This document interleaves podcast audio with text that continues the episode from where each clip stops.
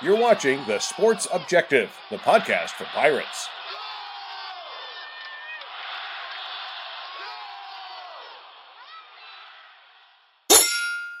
ECU, Pirate Nation, Purple and Gold family. Stand to your feet, put your crossbones up, and lean side to side. Yeah, and lean side to side. Yeah, and lean side to side. Come on, yeah, yeah, yeah, yeah. Welcome to the island, man. It's crazy in here. A whole sea of purple and gold waving in here. Keep a plank on the shark tank, traders beware, because we got a whole bunch of rowdy sailors in here. You're watching the Pirate Football Playback on the Sports Objective. Join us every Sunday night on our YouTube channel and Facebook Live as we talk East Carolina football. Now, here are the guys. Welcome to the Pirate Football Playback right here on the Sports Objective, brought to you by L and K Custom Homes. want to thank Kevin Walker, good old KK, as he does a great job supporting our, our show. Give him a call, 336 688 8461. Kevin's a licensed general contractor, and I know he'll take very good care of you. Building your favorite home, no matter if you've won the lottery or not, call him today and uh, give him a call, and you'll find out. Uh, look at his work on Facebook as well. Uh, with us right now, we have Bubba Rosenbaum. What's up, man? What's going on, guys? Uh, nice to get a win. Uh, you know, the Pirates for years and years struggled against South Florida, losing nine out of the first ten. But now we've defeated the Bulls three consecutive games, and uh, you know, certainly uh, some things to clean up, uh, especially after halftime. But you're never going to complain about a 20 point road win. No doubt, Matt Semenza. I know you and our guests actually know about big victories on the road. how did it feel yesterday for you? Absolutely. Hey, it was a good win, guys. We're sitting here at three and two. I feel a whole lot better than I did last week after that Navy game, that's for sure. And uh, it's always great to get a win. Like Bubba said, a 20 point uh, win on the road is always a good thing. So happy to get back on track. Now I think we head into a really uh, difficult part of the schedule, which I'm personally looking forward to. Um, but guys, very happy to have uh, my former team teammate Andrew Bayes on the show tonight. Yeah. Hey, up, How are you? Hey, boys. Thanks for having me on. This is awesome. No doubt. You had your you're the road analyst, if you will, for the Pirate Sports Radio Network. And I was telling you um, in the green room, you did a great job. Just want to get your uh, first of all your thoughts on first time as an analyst for the Pirate Sports Radio Network. Yeah, it was uh, quite an experience. You know, uh, Matt and and I'm sure Bubba can appreciate this. Getting back on the road with the team, uh, team travel, and uncomfortable plane seats and crammed in and boxes of food and um, you know bus rides and the whole thing flying out in the middle of a tropical storm out of greenville. That was awesome.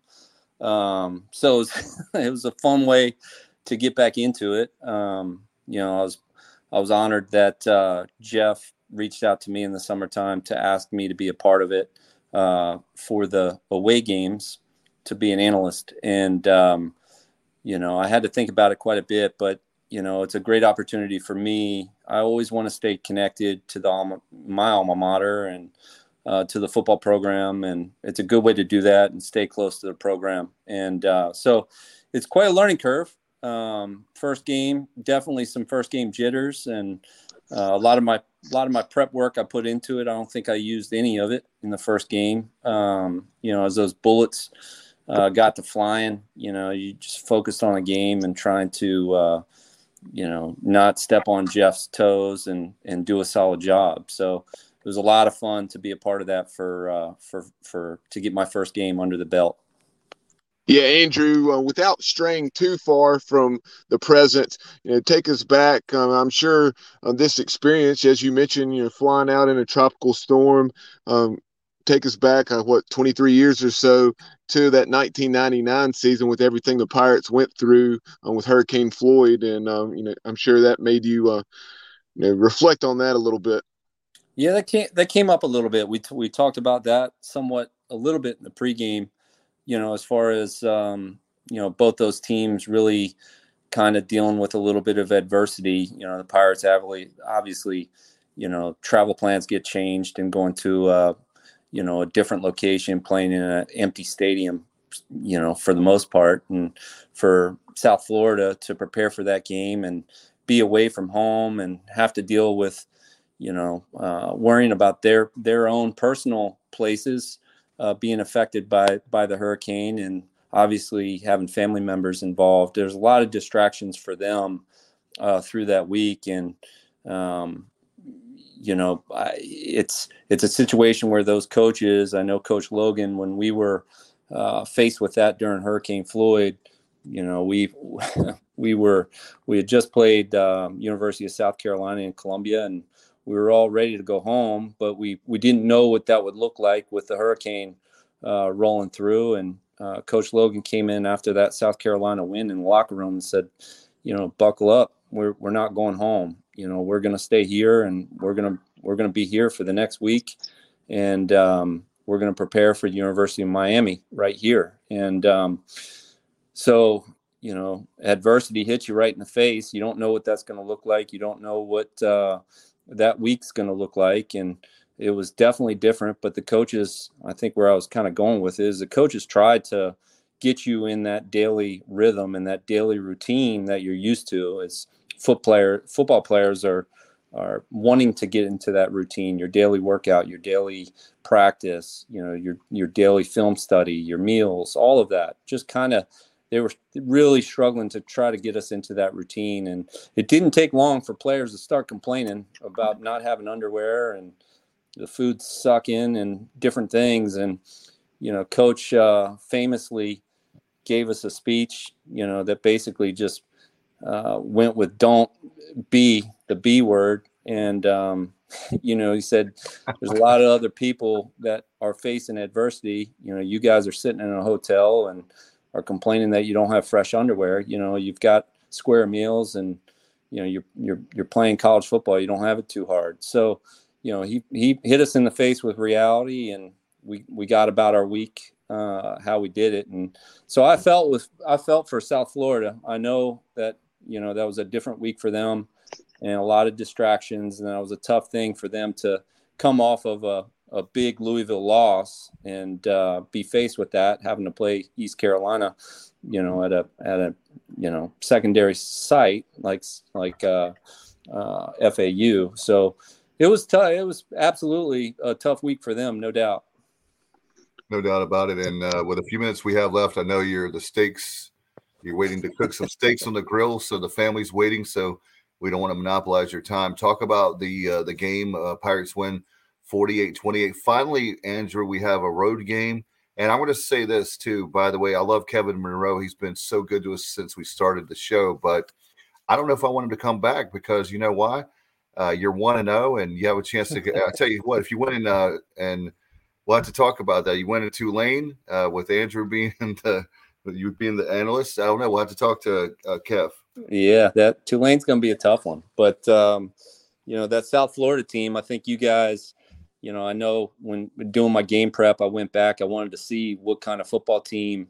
You know, I, I watched a little bit of that Louisville game and watched some highlights, and it, it was a train wreck for them. They had some significant injuries on the offensive side. I went back, watched the Florida game, and it was a completely different football team. And um, I think Coach Houston and that coaching staff was was expecting to see uh, what that South Florida team was when they played the University of Florida, and they were you know, an offensive threat. Uh, Bohanon was moving the ball not only with the feet but with with his arm, and um, you know they they put it to Florida. They should have won that game. Bohanon threw a uh, interception. They they had the lead, and they were driving, and Bohanon threw a interception late in that game, and Florida capitalized on it to uh, to win that game in the swamp. And you know what we saw um, Saturday Saturday with South Florida. They came out in the first half and looked exactly like the team that was playing the University of Louisville. They, um, if I if I recall, there was four drives that were three and outs, and they had another drive in the first half that resulted in a fumble, and um, they they you know they couldn't get anything right in the first half, and the Pirates uh, capitalized on that, and um, they went into you know shark in blood infested waters, and you know they piled on, and uh, kudos to the to the Pirates, taking advantage of that, and um, you know putting points on the board. I mean, Holton Ahlers was pretty much unstoppable in the passing game with C.J. Johnson just lighting it up. but he had his uh, he had his pick. Uh, for whatever reason, South Florida insisted on going man on man uh, in man coverage, and you know the Pirates continually w- won those battles. Uh, I know they were just about 100% on fourth down conversions. Looking back on some of those third down and fourth downs, uh, we were seeing Pirate wide receivers that were wide open and soft coverage with with some easy first down pickups. Um, you know, you flip to the second half in South Florida, all of a sudden you start seeing that team that played the University of Florida. They come out and they start moving the moving the ball around the field and giving the the Pirate secondary some fits. Um, so, you know, it was interesting to see, you know, Coach Scott down there in South Florida, he's trying to build that program back and he's got some players, he's got some talent, but he can't quite you know, put four quarters together for that football team. Um, so it'll be interesting to see what that team looks like in the future. But kudos to Holt Ahlers. Um, kudos to CJ Johnson. That connection was solid all day with 107, 197 yards for CJ Johnson, four touchdowns, and Holton Ahlers just lighting it up with six touchdowns. Um, you know, I love to see it. It was great to see it firsthand. Um, you know, they they started to crack defensively in that second half, but I think um, you know that that defensive stand down on the goal line was a was a pivotal point in that game as far as just locking it down. Um, so it was, a, it was a good, great win for the Pirates. Yeah, that goal line stand, and then in the first half, the play um, that, that we made uh, where where we chased Bohanon down and uh, stripped it and you know forced a turnover there with USF going in. Uh, that really helped us establish that momentum we had, or you know continue on uh, and retain that momentum early in the game. And you know, it's Julius Wood who had the big stick against NC State on the fourth and one play, um, coming up big once again. Yeah, absolutely. And kudos to Cohen Shankweiler and that offensive line. You know, they struggled in pass protection against Navy um, Navy defensive game scheme and game plan, you know, where to knife the gaps and really kind of put some pressure on Holton and disrupted that passing attack. And uh, Coach Shankweiler and the pass pass pro, I, I, would say they answered the bell. Um, you know, they couldn't really get anything on the on the ground. I know Gunn came in late in that game and he was able to post some yards, um, which was good late to ice that game. But I was happy to see the offensive line uh, shore up that pass protection. No doubt about it. And uh, Andrew, I know we we got to let you go. Will you have any final thoughts? And hope to have you back on. Maybe you can uh, real soon, maybe next yeah. week or whenever you have time. Anytime, boys. Anytime. I, I'm, you know, I'm I'm I'm interested to see, you know, if we're able to to continue. I know. I know Matt, you've you've been you've been vocal with us as far as uh, Donnie K, you know, getting getting a little bit more um, screen games going, getting Holton involved in in the rushing attack and i think you know that was one of my keys to the game was was holton taking advantage of of his feet he hadn't we hadn't seen it much uh, early in the season and he had some first down opportunities. I know holton spoke about it this week um, last week on that on that drive uh, late against navy when he threw his interception. He he regretted that. He, he thought that he should have put that on the you know, down on the ground, run for the first down, and kept the ball and protected protected um, going in for that lead. And you know, I, I'm I'm happy for the boys. Um, happy to see a little bit more wrinkle to to Donnie K's offensive scheme, and uh, interested to see what what they're going to scheme up for Tulane. No doubt about it. It's going to be great. And um, I Matt. Um, I know with Matt and uh, Bubba, we've been working really hard, guys. Right, we're doing anything we can to say, Donnie K, please, if it's Mike Houston, Donnie K, whoever it is, please stop doing the conservative game plan because when you play not to lose, you lose. I'm very aggressive, and I thought that was great in the first half where they were doing more uh, things that we wanted to see the previous week. And uh, now that you're playing, I'll say this before you, we let you go, Andrew. Um, if you play conservative against Tulane, we're going to get beat handily. Um, we can't afford to play. Um, some people are calling it playing scared. I call it playing conservative.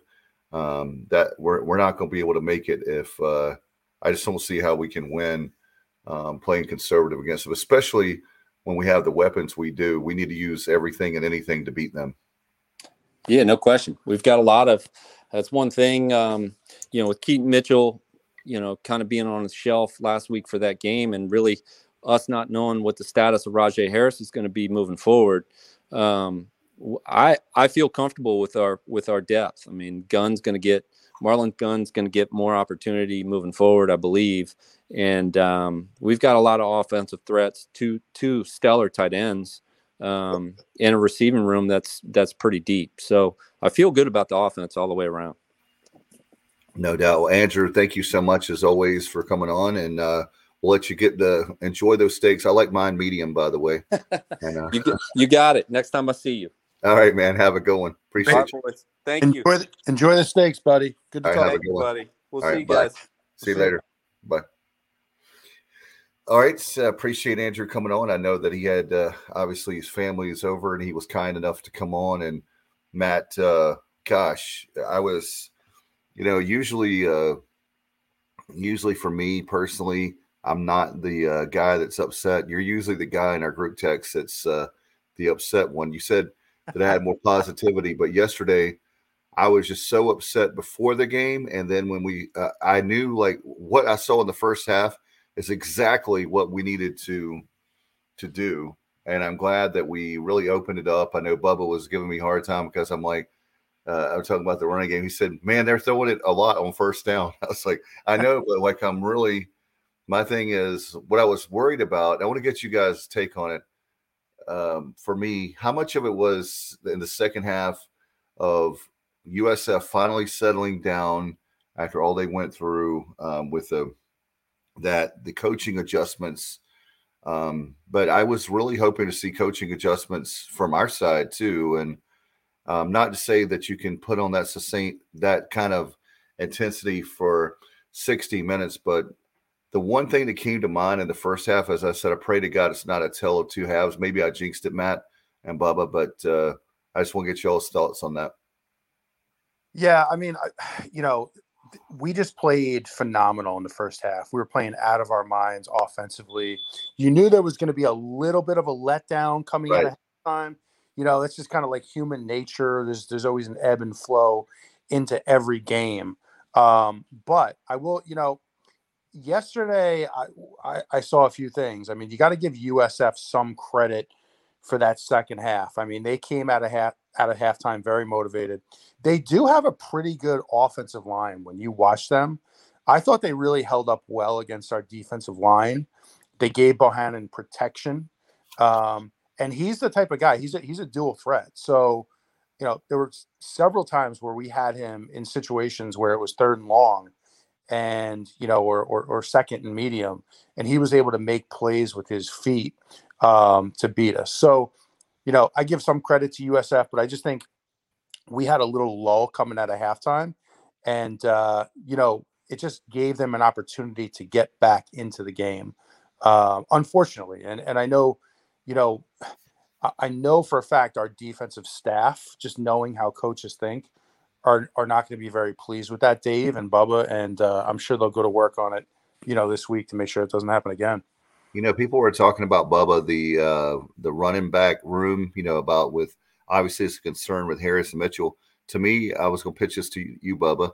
Um, to me, the, the, frustration for me is that apparently, you know, with Bailey, uh, is it Malkovic? He left the program, unfortunately. Bailey Malovic. Malovic, I'm sorry. I always get his name wrong. Sorry, Bailey. Um, but right now, we only have six guys that are playing on offensive line um, I didn't realize that, but that's a concern of mine um, because a line has been playing pretty well. But man, you uh, when you had Foot go down yesterday, I was like, oh my goodness. Um, but thankfully, I think he's okay. It was just uh, he was shaking up a little bit. That's part of the game. But uh, we got to hold our breath. We have the. I'll say this, and then Bubba, you take it. Um, for me, I feel like if we can keep the injuries down on offensive line we have a shot to at least be in the championship game, if not win it. Uh, I'm very confident on our team, but man, that scares me to think it's not the play of the offensive line; it's the depth of the offensive line that really worries me.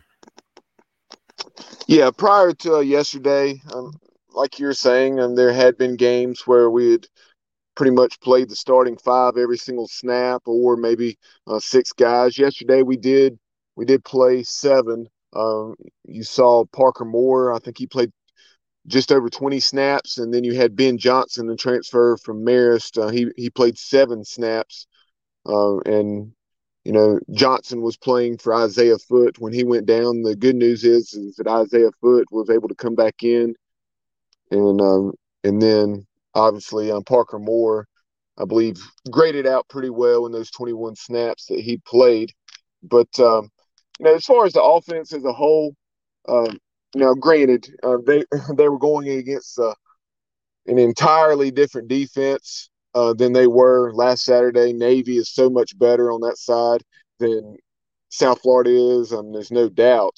But at the same time, just the way we went about our business, and and yes, you know, when you're gaining yards and having explosion plays like we had from Ahlers to C.J. Johnson, um, you know, it's easy for people to say, well, they opened it up, but and while all that is true, uh, the reason I feel much better about it, um, besides our production, is just because we were doing, in my opinion, uh, what we needed to do to win the football game and be more aggressive, um, not just the shots down the field against the man coverage that South Florida was playing, as Andrew Bayes referenced.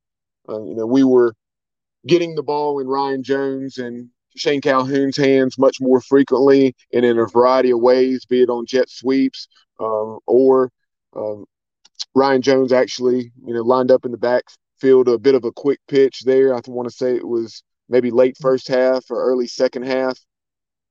So uh, you saw Holton uh, with, with, some of his play action stuff, and uh, I know Matt will speak more specifically about this on the the RPO uh, an RPO game. Uh, there was a time in the first half where it was a read play and he pulled it and had a nice seven or eight yard gain at least. And then there was one in the second half where, you know, he, where the defender came up a bit and then, you know, Ryan Jones was open over the middle.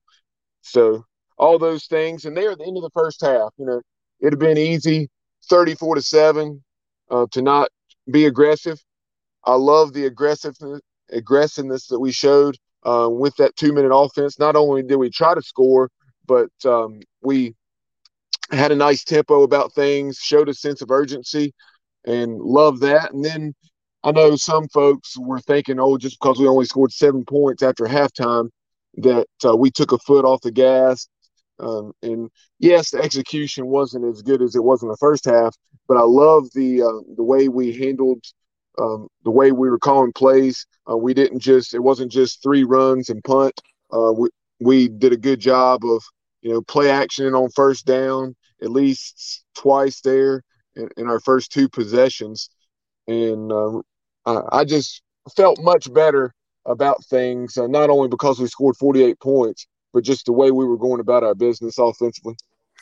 Yeah, I did too, Bubba. And you know, you could definitely see that there were some new new wrinkles added for this week's game plan. You know, personally, I was I was very critical of the offensive play calling against Navy.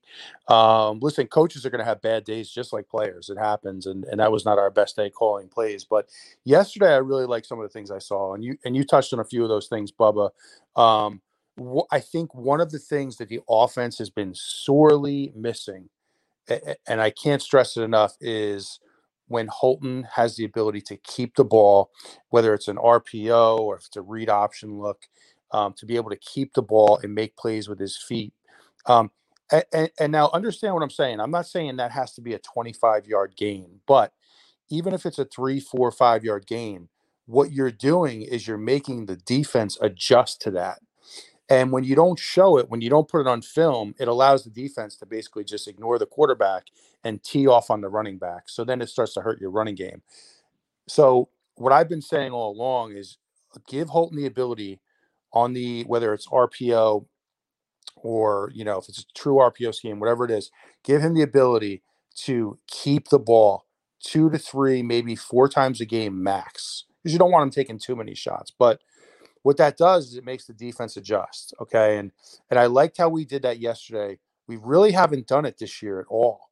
And he was able, I think that was a third and one, Bubba, where Holton was able to make a play with his feet and get the first down. and then we were able to call plays off of that as the game went on. A really nice play action look to um, to Ryan Jones. So I like that we put it on film. I'd like to see it even more, um, but that's that's a good start. No doubt, and um, you know, Andrew Bayes reference the presence of Marlon Gunn yesterday, and you know, he was talking about him coming in uh, toward the end. It was really uh, actually early on in the game because we played 73 offensive snaps and 42 of those went to Marlon Gunn and Rahjai Harris, you know, who did suffer some sort of uh, leg or knee injury um, later in the game. He played 31 snaps. Uh, so that did uh, that was impacted by that, but um, it it was more a situation. It was Marlon Gunn was playing well before that ever occurred, and uh, and that was something that did not shock me because Coach Houston said they were very close to to using Marlon against Navy. Um, in, in, retrospect, they probably wish they would have, but it's it's certainly understandable. You know, from the outside looking in, you know, not um, knowing exactly how well, you know, he was picking up blitzes and so forth, which is a big part of um, the learning curve for a running back. And um, you know, yesterday at least a few times I zeroed in on Marlon in that regard. Uh, you know, you saw some replays. He did an excellent job picking up a, a blitzing Mike Backer, and then also one time when we ran a, a quarterback draw, um, Holton unfortunately uh, cut the wrong way, but uh, Marlon had made a nice, nice block for Holton. Yeah, you have to be impressed with Marlon Gunn. He just looks like a natural player at this level. Um, powerful kid, um, really impressed too with his ability to pick up the offense so quickly. Um, and, and, to your point, Bubba, about that quarterback draw for Holton, he did make a very nice block. It, Holton made the decision to go to his left. Had he gone to his right, he would probably still be running. But you know, that's one of the one that happens, guys. Like that's one of the ones you look at the film, you're like kicking yourself, "Hey, why didn't I just go to the right?" But to your point, Marlon made a, a very nice block, and there was a, a key first down um, pass play where he got about seven or eight yards um, on a little flare out of the backfield.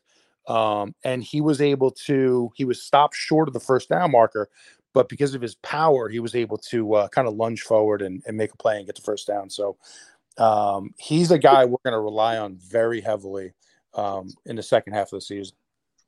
And Marlon Gunn, um, like, like you mentioned, he, he brings something to the table uh, with his combination of um, speed, power, and vision, everything that he offers as a running back that uh, that Rahjai does not, and that's not a knock against Rahjai whatsoever because Rahjai um, did some excellent things yesterday, and you know, just like Keaton Mitchell, um, you know, obviously Keaton brings something that Rahjai doesn't, and I think Marlon Gunn and Rahjai Harris make a nice one-two punch, and I love to see the way you mentioned us throwing the ball to Marlon Gunn out of the backfield yesterday, and um, I, am trying to recall. Uh, I know he had at least a couple, if not a few, catches, uh, and then you had Rahjai Harris. I love the way we utilized him in the passing game, also, and he made some nice runs after the catch.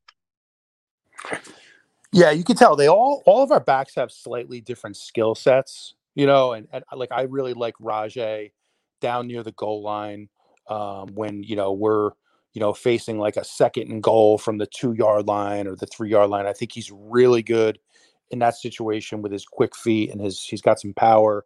Um, really like him there, and I like him catching the ball out of the backfield and Keaton obviously with that with that speed and breakaway ability, and then Marlon, Um, you know, he seems like com- it's kind of a combination of both to me, where he's got the power but he also seems to have really good vision to me and he can cut really well. So we have we have three really good backs um, you know in the stable and you know I think as the season goes on they're all going to get a lot of touches. We just hope they stay healthy.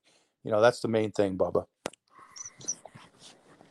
No doubt, and uh, you know, as far as far as Marlon Gunn, Marlon had 15 carries for 61 yards uh, with that 34 yarder there on one of our last drives of the game uh, when we were putting things away following the goal line stand. Uh, Rahjai Harris, 11 carries for 40 yards in that touchdown. And you talked about Rahjai down around the goal line. Uh, that was not surprising, but awesome to see uh, when he lowered the boom on that South Florida defender. Yeah, yeah, absolutely. I mean, we had we had quite a few plays like that yesterday where our offensive players were able to kind of lower the boom, you know, if you will. And uh, you know, we saw Ryan Jones do it down near the goal line. That was an awesome play. Um, which kind of brings me, Bubba, to a point that really love the way we utilized the tight ends yesterday. Um, you know, our colleague here, Kyle Barber, uh, unfortunately can't be with us today, but Kyle really uh, made mention last week that he would love to see Ryan Jones use more in this offense, and he got his wish because Jones was used heavily, and um, you know he he really was able to make plays. And beyond, we talk about new wrinkles. You know, I want to mention a few other things too. Beyond just using the tight ends more, we saw a lot more motion in the offense, which we really haven't seen a lot this year. You know, we saw Marlon Gunn and Rahjai motioning out of the backfield into the slot. We saw Ryan Jones coming in motion.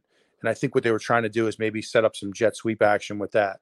But that motion really creates challenges for the defense, and we didn't see it the last few weeks. So, um, so that was another little wrinkle we saw.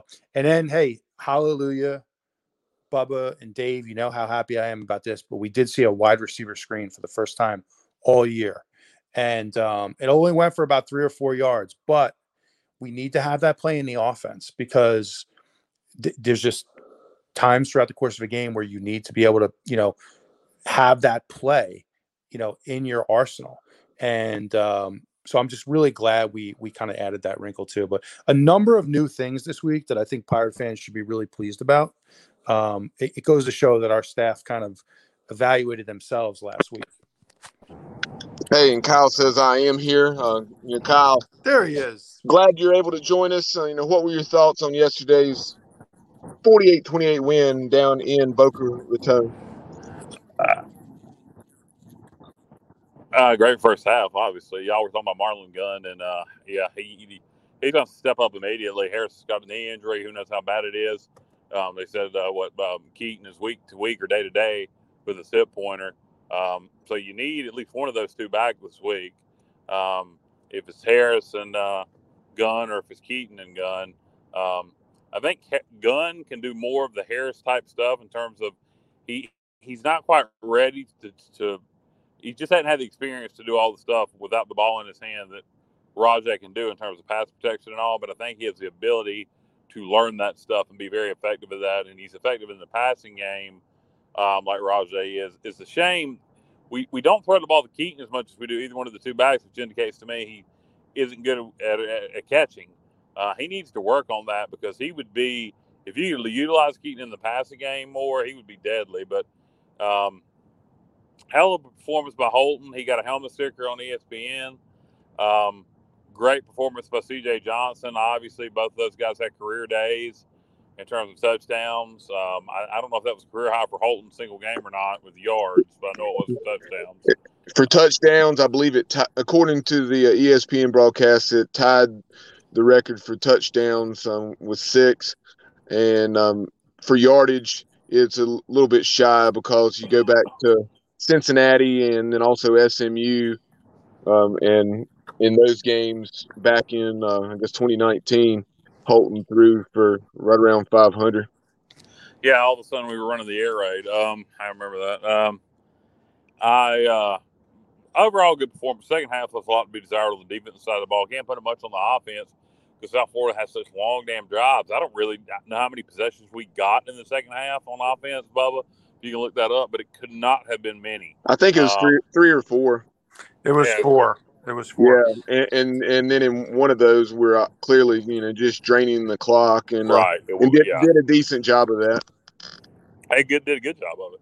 Um, we could have uh, could have been aggressive and tried to score there, but it was I need to rub it in anymore. Um, so did a really good job of, of, running the clock on that last drive. That last sequence of the game, um, after you know dominating first half, second half, the defense just decided the game was over, and then the offense just didn't give me any opportunities it was good to end the game with on a positive note and, and carry positive momentum out of that game with the win, with the goal line stand, which I thought was. I don't really think it would have made a difference in the game, but it was huge to put them away there and then to drive the field in the in the game with the ball in our hands. And the only reason we didn't score is because our main goal was to run the clock. That was really good football to see. That goal line stand with about six minutes, seven minutes to go, and then that was a six minute drive, Bubba, to run the clock out. Yep, and uh, like you said, I still think we'd have held on, but glad we didn't have to find out and um, not make any not make things any more uh, suspenseful. But um, you know, uh, Dave, welcome back. Uh, so we we were just discussing uh, Marlon Gunn and you know just the the presence that he made yesterday, and then obviously moving forward, depending on the status of Keith Mitchell and, and Rahjai Harris. Yeah, you guys know how I've been uh, big on him. In fact, we had heard about it's the same thing with uh, Keaton Mitchell a couple years ago and practice guys. We had heard about Marlon Gunn and hey, this guy is moving up the depth chart. And um, Matt, you know it's uh, how it is with uh, anywhere you play. You want to put your best players out there, and I'm I really am worried about uh, Harris guys. I'm not sure. Um, I know the knee. They uh, Marty Fear said on the radio broadcast yesterday um, that out of the tent he he was icing his knee. I was hoping that he wouldn't have to. I know Kyle, you had expressed some concerns too when when I mentioned that in the group text yesterday. And for me, I don't want my biggest concern is those guys are huge. I'm huge fans of them personally and professionally. They're great guys, and I, what I worry about is we bring them back. I understand the significance of the Tulane game. I'm just worried about you bring them back, and what if you uh, they have a season injury, you know, ending in injury, they hurt themselves worse, and all of a sudden we're going the ha- the second half of the season without Harris and or Mitchell. Well, with Mitchell, a hip pointer, I, I, I don't know much about the injuries, but it sounds more like a like a pain tolerance thing. I, I don't really know if a, point, a hip pointer can get worse. It's more to do with pain tolerance, from my understanding. Of Bubba or uh, Matt would be more qualified to comment on that than me um, because one of them may have had certainly had teammates that have. Um, but with, with with a knee, you, you do need to be careful, and they will be. If Rahjai um, isn't ready to go, uh, he'll, what will probably happen? I think he bruised his knee bad against Navy, and then it, and then it happened to even worse in this game. So he'll probably get an MRI. That's my guess. The first of the week, just to make sure that it is a deep bruise and nothing more. And um, yeah, so th- that'll be looked at, and, and and then if it's a deep bruise, sometimes that's a pain, a pain tolerance thing too. But hopefully it ain't no serious in that. But when you mess with knees, um, there ain't a lot of in between. It's it's normally a minor injury or a major injury. There's ain't a lot of in between with knees, so that's scary. Just a little more information, very quickly, Matt. As far as Keaton Mitchell, I mean, he did dress out yesterday in the pregame and uh, you know there's there were pictures on social media, but then apparently after going through warm ups, decided he could not go and uh, was not dressed out during the game. Also, uh, I would imagine Bubba, and just just me speculating, Rahjai has had great games against South Florida every time we've played them, and I think they probably had a game. I think they felt confidence and felt confident in their offensive game plan yesterday. So I'm just I'm I'm just guessing they thought they could win that one without Keaton. Yep. And and so they said no need to, to, to put you through playing with pain. I'm just speculating. I expect if particularly if Rahjai can't go, I would expect to see Keaton this week. If not, if, I, I, I is talented back, but the stuff he is he ready to do all the stuff without the ball in his hand? Um, probably not to the level of Rahjai Harris. Rahjai's really good at the stuff without the ball in his hand, blocking, picking up on pass protect, etc. And uh, behind him, the other backs, you know, the transfer from UNC, the other freshman, they haven't played. Uh, so are they definitely ain't going to be ready. You know, they may be fine with the ball in their hand, but the other stuff. So um, you hope one of the two, Keaton or at least can go, uh, so it ain't all on Gunn and and and back that we hadn't seen. And something else I want to pitch uh, to you guys, all three of you. Is it possible that uh, it's also a possibility that um, both of them could see limited action, and you put Gunn in, you know, the mix, and maybe some of the other guys, but you still could get them some touches to make some plays. I've also thought about that last night. It's definitely possible. I mean, the big thing, like my big thing is, you know, you always hear coaches you know, with this old sort of old school mentality. If you don't practice, you don't play. And there are situations for that. But in this case, guys, there's no way I would let Keaton practice. There's just no way. Let him get healthy. He's not going to lose that 4 3 speed um, overnight. So, you know, just ve- limit those guys in practice as much as possible. Um, so Would when you have game could, day, could you just have him completely no contact to practice, Matt, or just just where he's Oh, at because he's going he's going to need that. You know, it's probably good for him to run some. Absolutely. I would I would do, you know, definitely light running, you know, you know, just to keep the, you know, the, the wind up and, and your conditioning, but just no contact whatsoever. I wouldn't even consider it. And I'm sure Mike Houston feels the same about that. But um, but hey, to, to your guys' point too, I mean, this this highlights the need. You know, I remember when Kamarro Edmonds was signed. Um, I think it was this past spring. Um, and there was a lot of talk on different, you know, websites about, hey, do we really need to spend another scholarship on a running back? Well, Yeah, this, this, this remember that, Dave? yeah, I do. A- a- and this kind of highlights right there the need because we're now in a situation potentially where if Rahjai and Keaton can't go, guess who's the next man up? It's it's going to be obviously Marlon Gunn, but Kamarro Edmonds would be the next guy, and so um, this is why you need to have a, a- a stable of backs. I, Yeah, I worry more. Yeah, I was I would- asking also, guys, is Pop McKay still in the mix? He would be after Kamarro, right? Fifth on the charts, I would think. Correct, correct. And then the true freshman need. What, what about the kid from UNC? That's Kamarro Ed- Edmonds. Okay, all right. Um, the uh, what I was going to say, would- Rahjai worries me more than Keaton because, like I said before, normally knee injuries are minor or major. I- i- If it's just a deep a deep tissue bruise, it's a it's a play with pain kind of thing. Uh, If it's anything else, ACL, MCL, torn ligaments, torn tendons, you, you're going to miss some time. Um, so that that's my fear with Rahjai. Um, if you can, if you if Keaton was almost ready to go this week, then I would think he would be ready to go against Tulane. I, I would think. So I think what we'll probably see is either all three or either Gunn and Keaton. they were asking, is Edmonds a freshman? He transferred after his freshman year, right? Uh, from UNC. Well, I bet you Bubba would be the guy, but I'm pretty sure he got some carries at UNC, so I, he he might possibly be a uh, a sophomore, I, I believe, if I'm not Yeah. mistaken.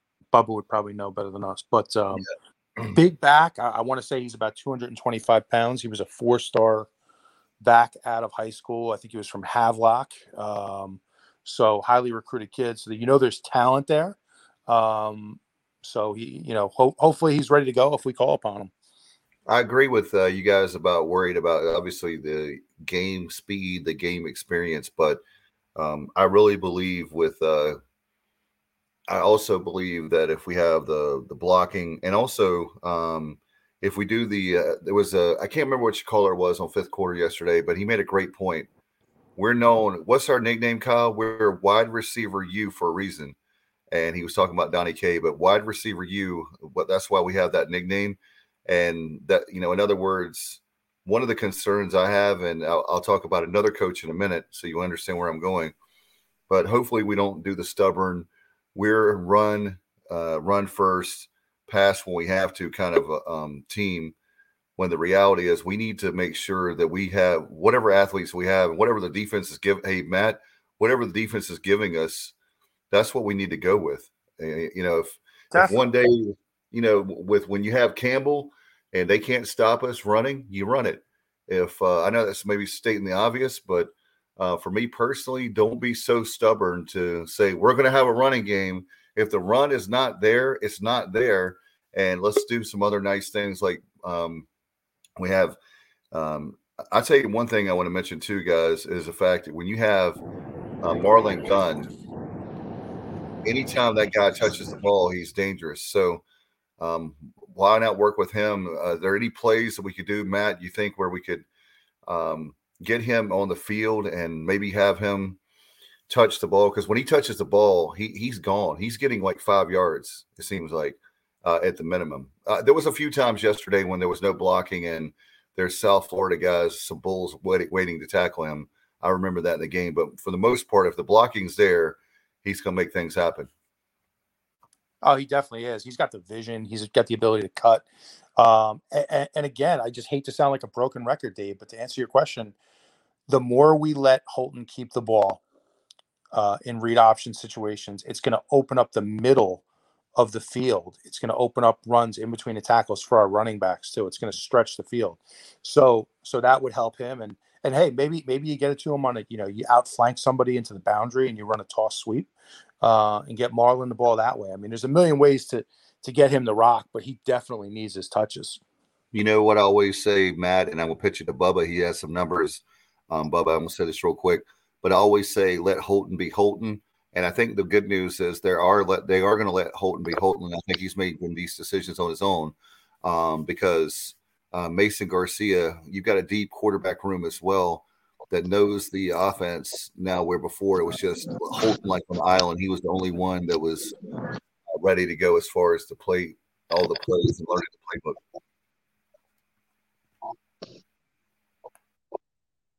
And taking a look at some of those numbers, we talked about the day that Holton Ahlers and CJ Johnson had yesterday. Holton finished with 465 yards passing, 31 out of 41 for 465, six touchdowns, no interceptions. And CJ, uh, he was targeted seven times. He had seven receptions for 197 yards and four touchdowns. Obviously, the 60 yarder to start off the scoring, and then the 74 yarder later in the first half. Uh, as we were driving in the opposite direction in the second quarter. Uh, and then, you know, we did a nice job spreading around, though. Uh, despite CJ having seven for 197, you, you had 11 catches for the tight ends. You had Ryan Jones, six for 84 and a touchdown. Then you had Shane Calhoun, five catches for 44 yards. And then Isaiah Winstead, another solid game for him, seven catches, 73 yards, and a touchdown. So, you know, there you had four receivers with five catches or more. Yeah, that was another thing that Kyle, I know that we, that Kyle, we talked about um, last week, and we've said every time Ryan Jones gets the ball, good things happen. Give him some more touches. Um, Shane Calhoun was great to see him, but you were talking about, I know that last week the tight end room. Uh, we got some great tight ends. So let's uh, let's open it up for them too. Yeah, I thought about using the middle of the field more. I thought about yeah. uh, definitely involving Ryan more, uh, particularly and we even gave him a, a, a, run a running play in the backfield once. But uh, I'll say this: this is an interesting uh, an interesting thing. Uh, things I brought up on the offense were, were, were done this week. Um, you know, when you have suggested friends, my number one suggested friend for two days in a row was Donnie Kirkpatrick. So I don't know if he uh, was watching the podcast and went and looked on my Facebook page and said, hmm, "That dude knows what he's talking about." I highly doubt it, but I did think that was funny yeah, in our group, uh, and another group text that Bubba and I are in, they had, "Hey, Bubba, uh, do you remember Tom and some of the other people? They put the picture of like it was a picture of a man like tied up.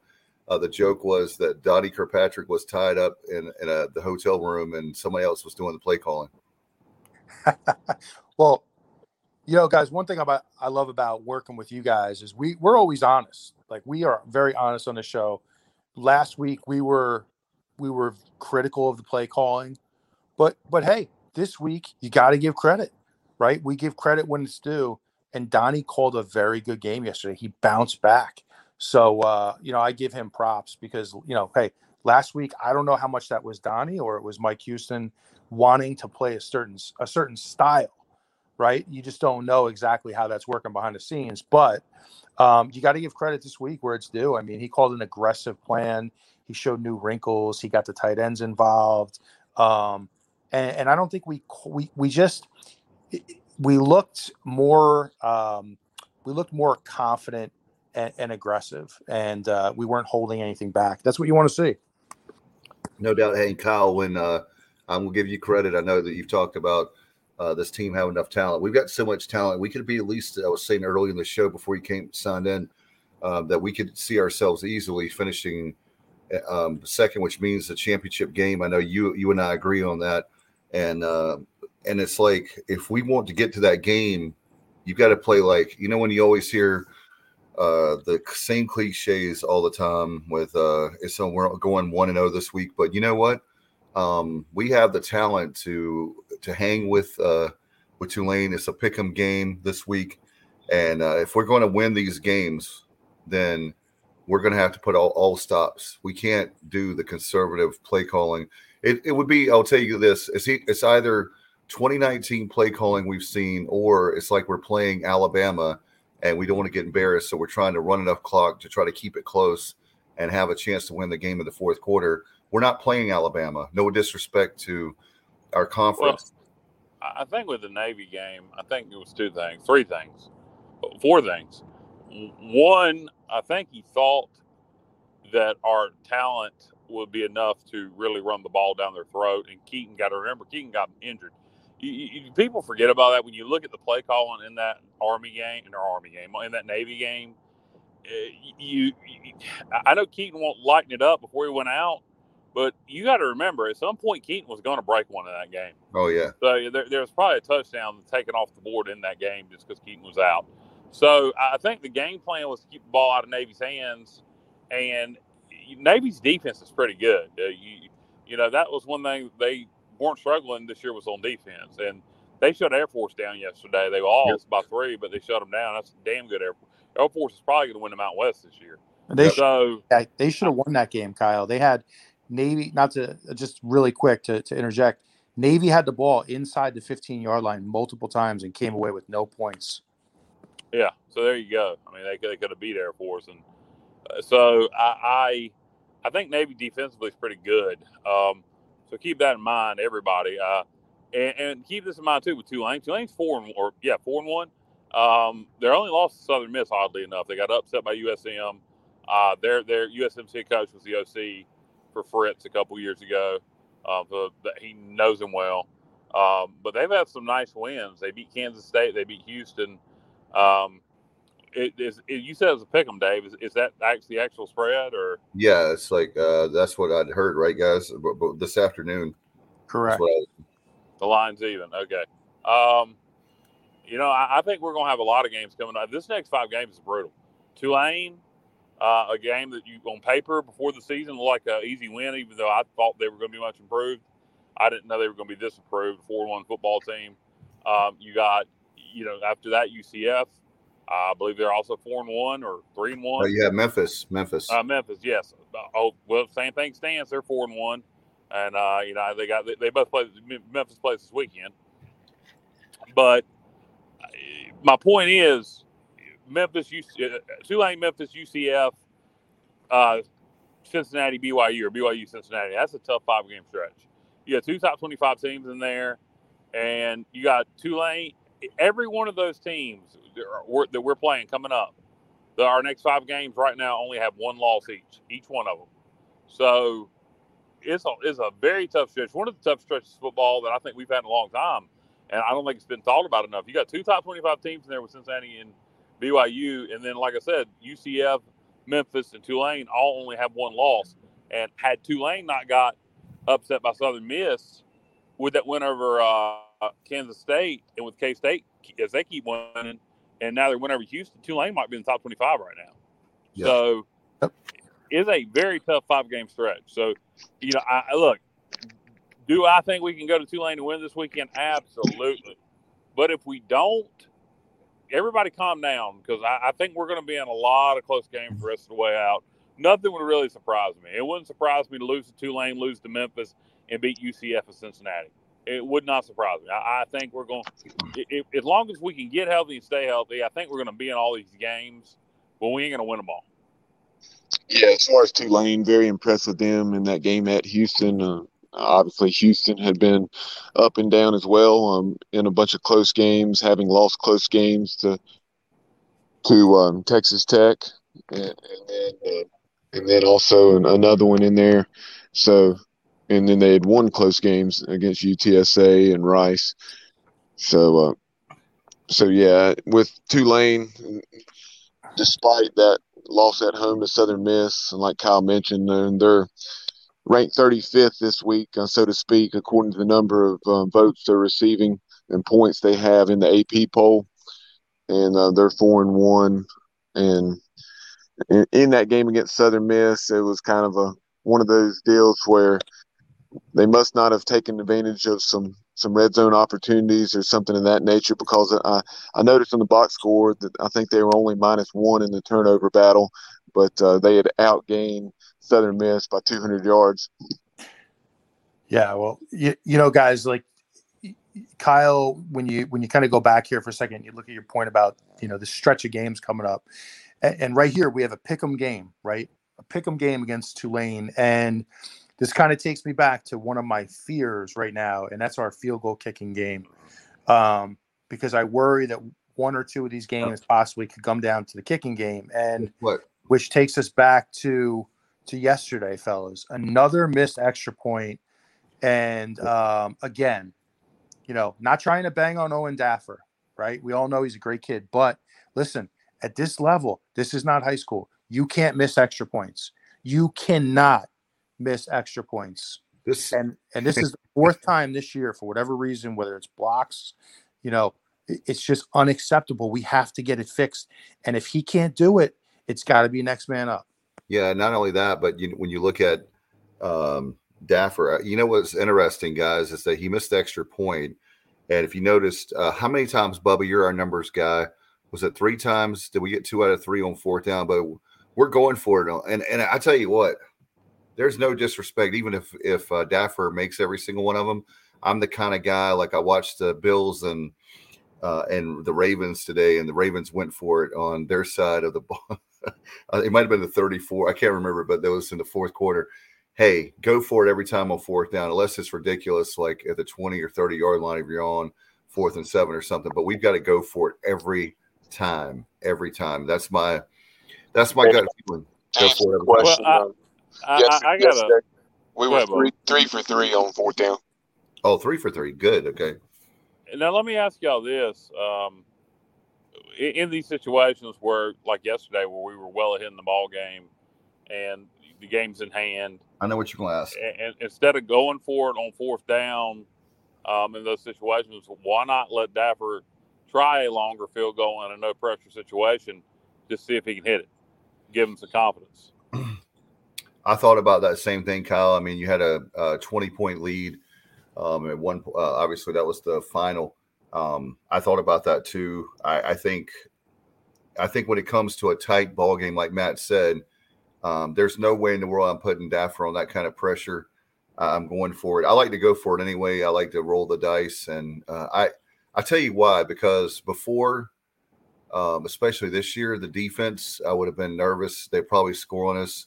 Um, but now with that defense, man, oh man, oh man, I love our defense, um, and I trust our defense, and so I feel like that we have a good shot of stopping them. How about that? Another goal line stance. We even had the goal line where the fumble um, early in the first half that really made a big difference for uh, for that for me. Well, if you, i I, I wish we had a kicker that we that we had confidence in to kick to make a fifty-yard field goal every time. That's a dangerous weapon. But if you're if you're going to go for it consistently like that, and you're not going to let him try any long kicks, if we don't have, and maybe we do have, you know, all of a sudden last year against Navy we had confidence in him to make a long kick. So I, I don't know, but uh, then if if you're going to do that, then be aggressive. Uh, don't don't settle for a short field goal. Keep on being aggressive uh, if you're gonna if you're gonna go for it. Don't don't, don't get down inside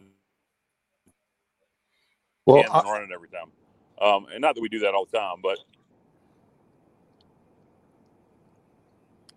Go ahead, go Yeah. ahead, Matt. Sorry, guys, I cut out there. For, oh, sorry, Kyle. Yeah, it just cut out for a second. I was just going to say to your point. I mean, the, the one thing we don't know about Daffer and his backups in particular, and you know, like I would love to be at practice and observe, but obviously that's not going to happen. I live in Connecticut, but um, you know, you just don't know what they're seeing throughout the week in practice, and and they drill it every day. You know, they they they set up their field goal kicking unit, and they and they you know they they practice it every single day. Um, you know, it, there's either two things happening. Number one, he's either making these field goals throughout the week and and is like an amazing practice kicker and and struggling struggling in the games, or he's struggling in practice as well. And the coaching staff is now at the point where they're saying, "Hey, you know what? We just can't let him kick in those situations." So there's Yeah, one. have y'all ever seen this in practice? I don't know. This is just a thought, and I this is like a psychology thing, and it may be a terrible idea. I don't know, Matt or Bubba, if either one of you ever seen this. Have you ever seen a kicker get inside his head, and then at practice, instead of encouraging him, just have a bunch of players go just talk crap to him the whole time while he's trying to kick it, tell him he's a worthless piece of crap, his mama's a whore, everything else in the world, just to get under his skin, get in his head, and just so he can kick with with with vile and anger, like where. Uh, j- j- just almost like where you put more pressure on him there than he even has in a game. I, I don't know. Does that make sense? It makes sense to me. Well, he likes uh, Matt and Bubba and Kyle. We know that he likes noise. In fact, whenever um, it gets quiet, that's one of the things. And that was one of the things yesterday. I was thinking about, oh man, it's on the road, but yet it's not much of a crowd there because of obvious some circumstances. But man, this week, uh, you can better believe it's going to be um, that way at the the stadium. It wouldn't be that way, Matt, at the Superdome, but it certainly will be that way. Uh, at the Yulman Stadium. That's you're looking for. stadium. Yeah, yeah. thank you. Well, I'll tell you, Well, well, I do that ahead, with Matt. a, I, I do that with my AAU basketball team. I coach for free throws. Exactly what you were describing. I have the team Call surrounding. their mama's whores. Jesus Christ! You better calm down, Matt. We we stay away from the mama whore part, but uh, but we do yell and we scream and, and we talk trash and um, it's designed to create pressure. So I, Well, I, I think it's a great idea. I, I hey anything that's going to work at this point, why not? Yeah, you talking about free throws, Matt? wait, wait, wait, wait, wait. Uncle Jesse told me to watch my mouth. Now, is that Uncle? If that's Uncle Jesse from Dukes of Hazzard, yes, sir. If it's Uncle Jesse off Full House, bite it. Well, Uncle Jesse from Dukes of Hazzard is dead, so um, I don't think he's making any comments. Well, you know what I'm saying. Whoever, whichever Uncle Jesse that's supposed to be representing. yeah, he's saying, uh, "No way, dude. Calling your mother a whore, uh, really, Cal? That's wrong, dude." I wasn't calling your mother a whore, Uncle Jesse. Your mother's he's a lovely lady. Wow. Okay, so uh, instead of uh, sitcoms and shows from the seventies and eighties, let's talk about. I do have a I do have a topic I'm going to throw out you. I thought about uh, this morning. Um, just like the Clint Eastwood movie, The Good, the Bad, the Ugly, from yesterday. What's the good, the bad, the ugly? What do y'all have? the good Holton Ahlers and CJ Johnson. Um, I really the the bad is uh, Keaton Mitchell and uh, and Harris's injuries, and the ugly was the defense in the second half minus the fourth quarter stand. Okay, I can I can go for that. Uh, what about you, Matt? Uh, there was a topic I had for defense. I'm going to after the good, the bad, the ugly. I wanted to ask you, um, but the good, the bad, the ugly for you, Matt. Yesterday, what did you observe? Yeah, I mean, I guess the, the good is so we I observed some new wrinkles in the offense that I've been literally God, I, I must sound like a broke a broken record, but I've been screaming some of the wrinkles. Yes. So I was so happy to see that. So so that's the good. The the bad, you know, I, I would say um, the the defense I did not think played very good yesterday at all. I thought um, you know, if you think about it, if we didn't get those two stops inside the three yard line, you know, we would have given up roughly 42 points yesterday. Um, Right. But South Florida moved the ball. I didn't think we played well on defense at all, and um, but they do have a better offensive line than people realize. So, uh, but and and then the ugly, um, geez, yesterday. I mean, I guess the ugly for me was that when it's forty-one to seven at half, I really was hoping to see Mason Garcia for at least a full quarter, um, and we we never even got to that point just because they you know they scored some quick touchdowns. So, um, you know, some good, some bad from yesterday, but I'll take the win. No doubt, Bubba. What about you? The good, the bad, the ugly. Uh, what did you observe yesterday? As far as the good, I mean, exactly what Matt was saying, the way we went about things offensively and taking what was there, know, using those uh, mismatches and CJ's ability to make the one-on-one plays against that man coverage from South Florida, and you know, obviously, uh, you know, Holton and uh, CJ having just a, a monstrous day. Um, the bad, um, I guess, the bad would be the uh, the defenses, or I, actually the the bad would be our inability to run the ball on a consistent basis. Even though we were more focused on the passing game yesterday, I think part of that was because of our inability to uh, to run block consistently well, and then the ugly was our our defense uh, against the pass in the second half. You set me up nicely. I want to ask you guys about that, and starting with Matt being our defensive guy on the show. Matt, help me out because there it seemed like that we were getting beat. It was like that. It's I don't know if it's a home run ball, but it's a pass over the top. Um, that was really driving me. You know, I'm a defensive guy, Matt. Even though I didn't play um, defense, I'm a defensive guy, and that was driving me insane yesterday to see there was uh, I don't know if it was three times, but it was uh, more at least two times. But there was times with throwing it over the top, and then you know you have touchdowns. It was uh, those big explosion plays. Yeah, we blow coverage in the, in the back end of our defense sometimes. Yeah, we definitely do. But I think the biggest issue yesterday that I saw was that they blocked us well up front. Like when we would bring pressure, they blocked us well. Um, and when you bring pressure and, and you get blocked, it's going to lead to big plays on the back end. South Florida does have two very good receivers. That kid Horn is incredible. yeah. Very fast. And then they have another kid who's really good. I can't think of his name, but so they do have some playmakers on the outside. Um, but I thought they did it nice. I really think they did a nice job limiting our defensive line getting into the backfield. And if teams do that against a Blake Harrell scheme, it's going to be a long day because his scheme is so predicated on bringing pressure.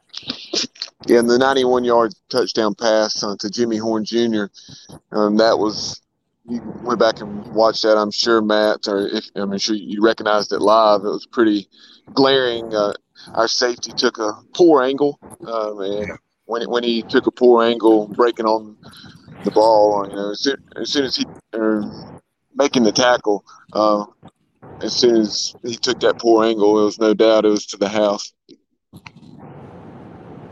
Yeah. By the way, Uncle Jesse was asking if I played on offense. Uh, Matt, I told him I played on offense on the tailgate lots. So. yeah. Well, hey, listen, we need offensive players everywhere. Is, so, is Uncle Jesse a troll? I, I, I, um, don't, I don't know. And I'm trying to figure out if Uncle Jesse's legit or if he's trolling us.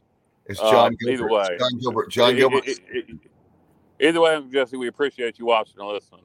Um, you, you, mentioned uh, about the Blake Harrell defense being so predicated on getting to the quarterback with these blitz schemes, and it leaves the back end of the defense vulnerable if you don't get to them. Um, I'm going to tell you what right now. Everybody, make sure you go to the Memphis game. Memphis throws the ball all over the yard. Now we may be able to get to their quarterback I really don't think they're as good as their record indicates. And they had a good defensive performance yesterday, but Temple's offense is garbage. Overall, their defense isn't very good. I think that Memphis game might be a shootout. Uh, I think that could be a 41 38 type ball game. So uh, I know we got Tulane up first, but the Memphis game for homecoming, uh, it could be a fun game to watch. Hopefully, it just goes our way. No doubt. And Matt, with the what's crazy is the bend break uh, defense yesterday having those uh, how many times is now is it four times if my memory serves me right the goal line stances uh, for the season if my i think that's right but man it's crazy how we've had four this year and uh, that's something that we're um, if we're going to win close ball games that's another way that we win close ball games is the six that they don't get and then we drive it down the field and the six we get that's a huge i know that's stating again the obvious but that's a huge swing that if we can do that Definitely, and it shows that there's character in, in the players in the defense, and that they don't, you know, they don't just lay down. I mean, it's it's a good sign when your defense continues to fight on every play. So, you know, they're definitely very good at that. It's definitely the fourth or fifth time that I can recall, Dave. Um, but it was big yesterday because it stopped two touchdowns. You know, the, the turnover and then the goal line stand down there. So, uh, you know, awesome to see. Uh, it, it, may be more than that because I think we did it twice against NC State. Uh, we forced a, a, a, fumble one time, I believe, and then the yeah, we did it twice against NC State. Yeah, twice against NC State. We did it against Navy on the first drive. We did it twice yesterday. And it seems like we did it against Old Dominion also. Um, so it, we're we're we're really good down there, and I to me it it and it, and it he goes to always make the play, make the play, stop them because you know y'all remember it was a touchdown, then it was reviewed, and then we got the four down stops. So it, you know, so people forget that. So always make that stop. Don't just you know don't give up on the play because that one stop at the one yard line, with the way this defense can, can get up to play goal line defense sometimes. Don't give up on the play. If you can stop at the one or the two, we may keep them out of the end zone. Uh, no, no doubt about it. I, I tell you what, uh, with Tulane, uh, what when you guys looking at the game this week, um, what are some keys? Obviously, we know their record, we know how good they are, but at the same time, um, I'll throw it out to you guys. What do you think? What are we? What are the keys to the game? I know this is uh, the playback, but uh, looking ahead, Tuesday night we'll have our Pirate preview. But an early preview. What do you think about uh, Tulane? Whoever wants to take it, how do we beat them? Uh, we're just going to play good on all three sides of the ball because they're pretty good on all three sides of the ball. Their defense is much better this year. Offensively, you know, they they played three different quarterbacks. Um, they they just keep winning.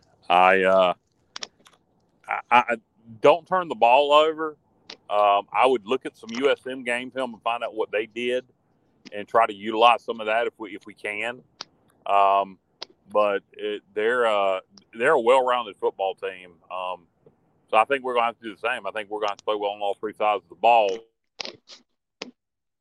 to over to oversimplify it. And that's something um, as far as I'm sure Southern Miss you know, had some success with something, but they only had about 250 yards of offense in the game. So, uh, but uh, that's something. Take advantage of red zone opportunities, apparently, Bubba. Yeah, must have been those red zone opportunities and the inability of Tulane cashing in because um, they outgained them like 450 to 250. And then, like I said, there wasn't a glaring discrepancy in the turnover battle. But yeah, as far as Tulane and what I saw, they have some uh, very good skill guys. Uh, Spears and Watts stand out, uh, and uh, Tyjae Spears he had about 60 or 70 on the ground the other night, and then he had the game winning touchdown reception. And I think that was one of six or seven catches he had on the night. And, and he'll remind you of Keaton Mitchell with his speed. Uh, he may not be as fast as Keaton, but he is uh, he's very fast and he, you know, he's very elusive. Uh, so we'll have to do a good job of keeping Tyjae Spears under wraps and we'll probably have Corey Glore on our Pirate Preview on Tuesday night, and we'll talk to him more about him. But I know he's someone that he just said in the past he had not been able to stay on the field from an injury and you know, health standpoint. But um, when he had been on the field, he had demonstrated that explosiveness, and uh, we're seeing it. And uh, the Houston Cougars and Dana Holgorsen certainly saw it on Friday night. Hey Matt, I had a question. Matt, I had a question for you because you were, and maybe um, Kyle can and Bubba too um, when it comes to um, Tulane, you guys, uh, you you hit on something that um, I was thinking about during the game, and I totally forgot. So you mentioned earlier in the show. How about how about if we could uh, do like the Jeff Blake kind of stuff? That uh, we're talking about the option uh, with Holton because people aren't expecting that. They're not expecting Holton to run. You were talking about that, and you're exactly right. Uh, Tulane, if we could find a way to to do some wrinkles like that, and some of the other uh, things you talked about, um, you know, that's the we're going to have to find way different ways to win the game, and also um, to be a we we got the fumble down there, uh, like we talked about in the uh, first half, and I think it's the first quarter, but um, those those turnover those turnovers are huge, and especially uh, we got to make sure we don't turn over the ball and force turnovers on them. The plus side. Yeah, well, well, you know, Willie Fritz is a master coach. You know, he he is an outstanding coach, and we need to have a tremendous game plan. And, and part of that game plan is not just coming out, you know, and or how we approach the game, but anticipating how he's going to adjust, and then we readjust. So we need to have a, a, tremendous game plan going into that game. But um, you know, I think, uh, and Dave, I, I, apologize, I forgot what your question was there, but no, I was talking about your. I was just making the point that uh, you had mentioned earlier, and I wanted to mention as far as beating Tulane. I think there's a lot of, and you guys don't may not agree with me. It's not that I think our team is not good, so we have to be desperate and do a whole bunch of trick plays. It's not that. What I'm saying is throw in some uh, different things, like you're talking about on offense, Matt, that we haven't seen. Yep and do some trick plays. The, no, Mike Houston is not known for a trick play. Let's throw some trick plays. I'm saying like one a game, something we're not expecting. I'm not saying like be predictable and do a whole bunch of trick plays in a game, obviously, because that's what makes it a trick play. nobody sees it coming. But man, we need to do stuff like that because to me, a fake field goal, not fake field goal, but a fake punt or anything. Well, I don't know about this year, but if it was Yeah. Andrew, No, I know Um, what you're saying, Dave. I know exactly what you're saying. And to your point, I mean, we do every week. You have to have something new that you haven't put on film. You Yeah. have to, and um, you know, hey, it could be, it could be something to the effect of, you know, you you put in Marlon Gunn for a direct snap in the red zone, um, you know, a wildcat type look, or you know, there's always some wrinkle you could put in. Um, so so I think we're going to need to have something different this week, and you know, and, and not be predictable. Um, and, and I think that's it. And, and yeah, I mean, I, I wouldn't mind. You know, I feel like talent wise, Tulane is not better than us. Um, we're right there. I mean, talent wise, I think it's a pretty equal game. But um, it, every now and then, I, I don't mind seeing a reverse pass type situation where you you know you try to take a shot on a on a uh, you know a trick type play. Kyle, I know you don't love trick plays, but um, what are your thoughts there? Coach Logan, baby. Don't you remember Coach Logan? We were winner with him, and he had trick plays. Sorry, guys. Trick plays, yeah, there's a place for them. I'm not not a big fan of trick plays. I think you need to use them when you need to use them. Um, I don't think we should have to use them to beat South Florida, and I'm not a fan of using them. You know, I've seen times coaches use them in games that they have put away, and I always wonder why the hell do you do that? there? save that like Logan did in big spots. So I um. eh, You know, eh, eh, these next games coming up: Tulane, UCF, Memphis, um, Cincinnati, BYU. These next five, in particular, these are the kind of games that you break out a trick play. That to me, you know, uh, on the road at Tulane is a good place to break to break out a trick play. Um, any of these games coming up, so um, yeah, I'm not I'm not against trick plays. I just I, I don't think you should have to rely on that. And Logan never did rely on it. He used them in big situations, and to me, That's if you're going to use them, That's you need to use about. them in big situations. And they're, they're not going to win or lose you ball games. What they'll do is steal you a touchdown, though. And then uh, if they're done right, to me, that's the point of a trick play, still a touchdown. So um, if there's an opportunity against Tulane or any of these upcoming games uh, to run any kind of trick play, to, you know, we, we haven't shown it. We haven't shown really much tricks trick trickeration since Coach uh, Houston's been here. It's not his thing. So if you ran one and it was executed properly, it would probably work because nobody would really be looking for it. I mean, be it be a fake punt or a fake uh, fake field goal, maybe, or um, anything like that, or something just in the passing Hey. game like a halfback pass, etc. Hey, guess what, guys? When you have Luke, when you have Luke Larson number twelve, and you have Holton Ahlers number twelve, uh, I know there's different body types there, um, but set up for a fake field goal with Daffer. He's going to try a 45 yarder, guys. This is, are you nervous? You know, like that, and all of a sudden Holton throws it to to uh, one of the guys, and boom, you got it. Put some fake tattoos on Holton's arms, you know, so he looks like Yeah. uh, yeah, but but um I, the last trick play I can recall was the opening play against South Carolina last year when I believe it was Snead. We we, we flared it out to Snead and he threw about a I don't know 60 yard bomb to uh, Hatfield. Um, Yeah. uh, Bubba would That's probably or Bubba's the the the uh, the master memory guy on the show. He would probably remember that one. No, you you're right. Yeah, that was that was you uh, recalled that very well, Matt. Um, Tyler Snead hitting Josiah Hatfield down down the right sideline, and uh, you know I remember when he let that ball go, I thought he had overthrown him, but uh, Hatfield uh, ran underneath it and took it to the house. But you know something of note, and while we're on the topic of wide receivers, yesterday Jalen Johnson went down. You know, fingers crossed that he'll be back and able to play this week against Tulane because we play so few wide receivers as it is. And you know, yesterday you really uh, you only had uh, three wide receivers play, and after Jalen Johnson went down, it was C.J. Johnson and then Isaiah Winstead getting all the snaps because you had Shane Calhoun and and uh, Ryan Jones in there uh, when we were going four wide.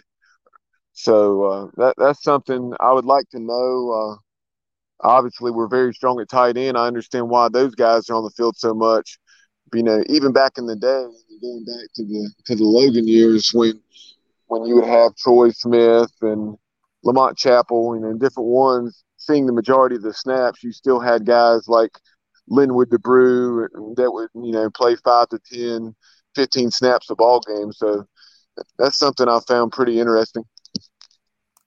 No doubt about it. I, I tell you, the uh, um, you guys, when, when we're doing a guy that we do a lot for offensive line, offensive line. In fact, uh, Jeff Charles talked about yesterday the fact that uh, you have guys are. It's not that they're not talented; they're just young, Matt, and you you and Bubba can appreciate it. They're young and they're not prime time. It doesn't mean they're never going to be ready. Not that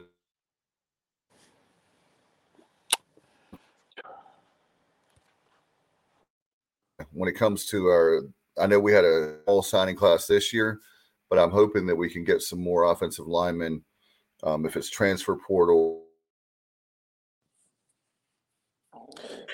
Well, you know, um, Dave, you're cutting out there for a second, but I agree. You always you can never have enough offensive linemen, and um, you know, we we every year. I love the recipe here at East Carolina. You know, you, you, you develop a few guys from high school. You try to bring in a, a, portal guy if you can, maybe a grad transfer like a Justin Redd. But um, you know, one thing I wanted to mention that we really haven't talked about, and it's been kind of hush hush, is the loss of Bailey Malovic, guys. Um, he was projected to be our starting left tackle before the season. Um, I know he had a family tragedy, and you hate to hear that. You, you hate to hear it. Um, but that's a big loss for the team. By all accounts, he's not with the team anymore. Um, you know, Justin Redd, guys, when he was player of the year in the MEAC, he was a right guard. He had never played left tackle before, especially on this level. Um, so now you have a situation where, um, you know, we probably could have platooned at the left tackle between Malovic and Redd. Um, and now he's kind of forced to hold, go the whole game. So, you know, it, it, we're just not at a situation here where we can afford to lose guys. And that loss of Malovic, um, you just hate to see. You hate it for him you really hate it for that kid because he's been through a lot with the ACL, and then you know he, he tragically lost a family member. Um, so so you know I'd love to see him find a way back to the team. I don't know if that's in the cards. I don't know anything about it, but it's it's a big loss. You're you're absolutely right, and I didn't know until you said this week, uh, mentioning in our group text about that very fact. I didn't know anything about it that he wasn't with the team anymore. I knew about the tragedy. I thought he was just taking his time away from that. But you're, um, it's just uh, so much fun, um, you know, to cover this team. And um, when you see situations like that, where we thought that um, the wide receiver issue uh, as far as depth, and it turns out that's been one of our strengths. And then one area, guys, we thought we would be rock solid would be offensive line. It's not that we don't have quality guys. But another thing that I want to mention is um, Justin Redd's going to be gone next year. Um, you have, isn't it, uh, I believe Avery Jones, does he have one more year or is he gone? But um, that's going to be another thing as far as experienced guys playing line. Uh, we can't worry about next year. I know as far as like we're in the season now, but man, if you're on that on that board, I was going to say draft board. I'm thinking about the NFL.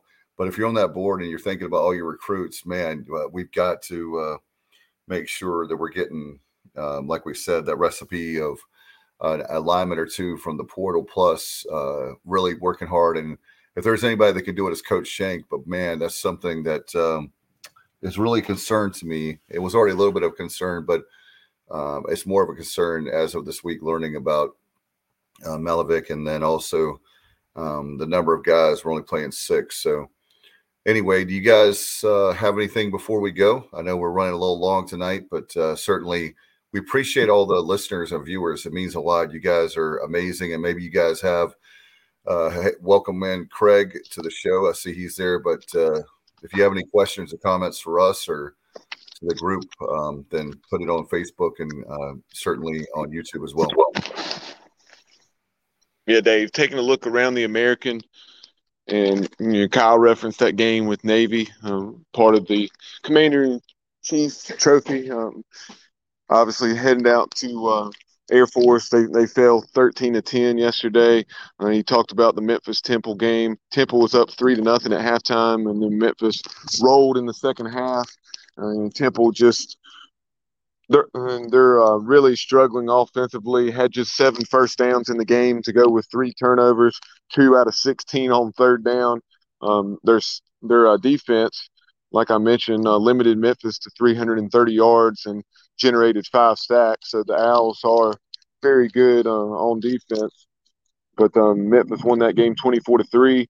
And then you had Cincinnati winning at Tulsa, and the Bearcats are 24th in this week's AP poll. Uh, and Coach Fickell and the Bearcats were 31 to 21 winners at Tulsa last night after winning, excuse me, after leading 24 to 14 at halftime. yeah, the um, the games that are going on, I tell you, um, when you look around the league, in fact, I know you, Bubba, you said with um, Cincinnati's 24th this week, uh, certainly, um, you obviously would think that they would be a little bit higher. Temp, um, excuse me, Tulane, um, they're right up there. And uh, one of the biggest surprises for me, guys, is uh, this year has been, uh, I know uh, Matt's favorite coach, but Dana Holgorsen. Uh, Uh, I've got to. I, do have one more topic I was going to throw at you guys, and I'm going to tell you why in a minute. Um, but to me, the biggest disappointment, which we're not surprised the guys on this show, um, is Houston. Uh, we lo- we don't have anything personally against the university, but um, Dana Holgorsen is the one of the most overrated coaches in America. And uh, I have a topic after Bubba because of Dana Holgorsen and another coach that fits that bill. After we go through the American, I wanted to mention that before we get out of here. Go ahead, Bub. I'm sorry. No, that's all the scores from around the American. But I'm um, taking a look at some of the things that caught my eye nationally, uh, you had TCU, um, TCU and Coach Dykes first season there in Fort Worth.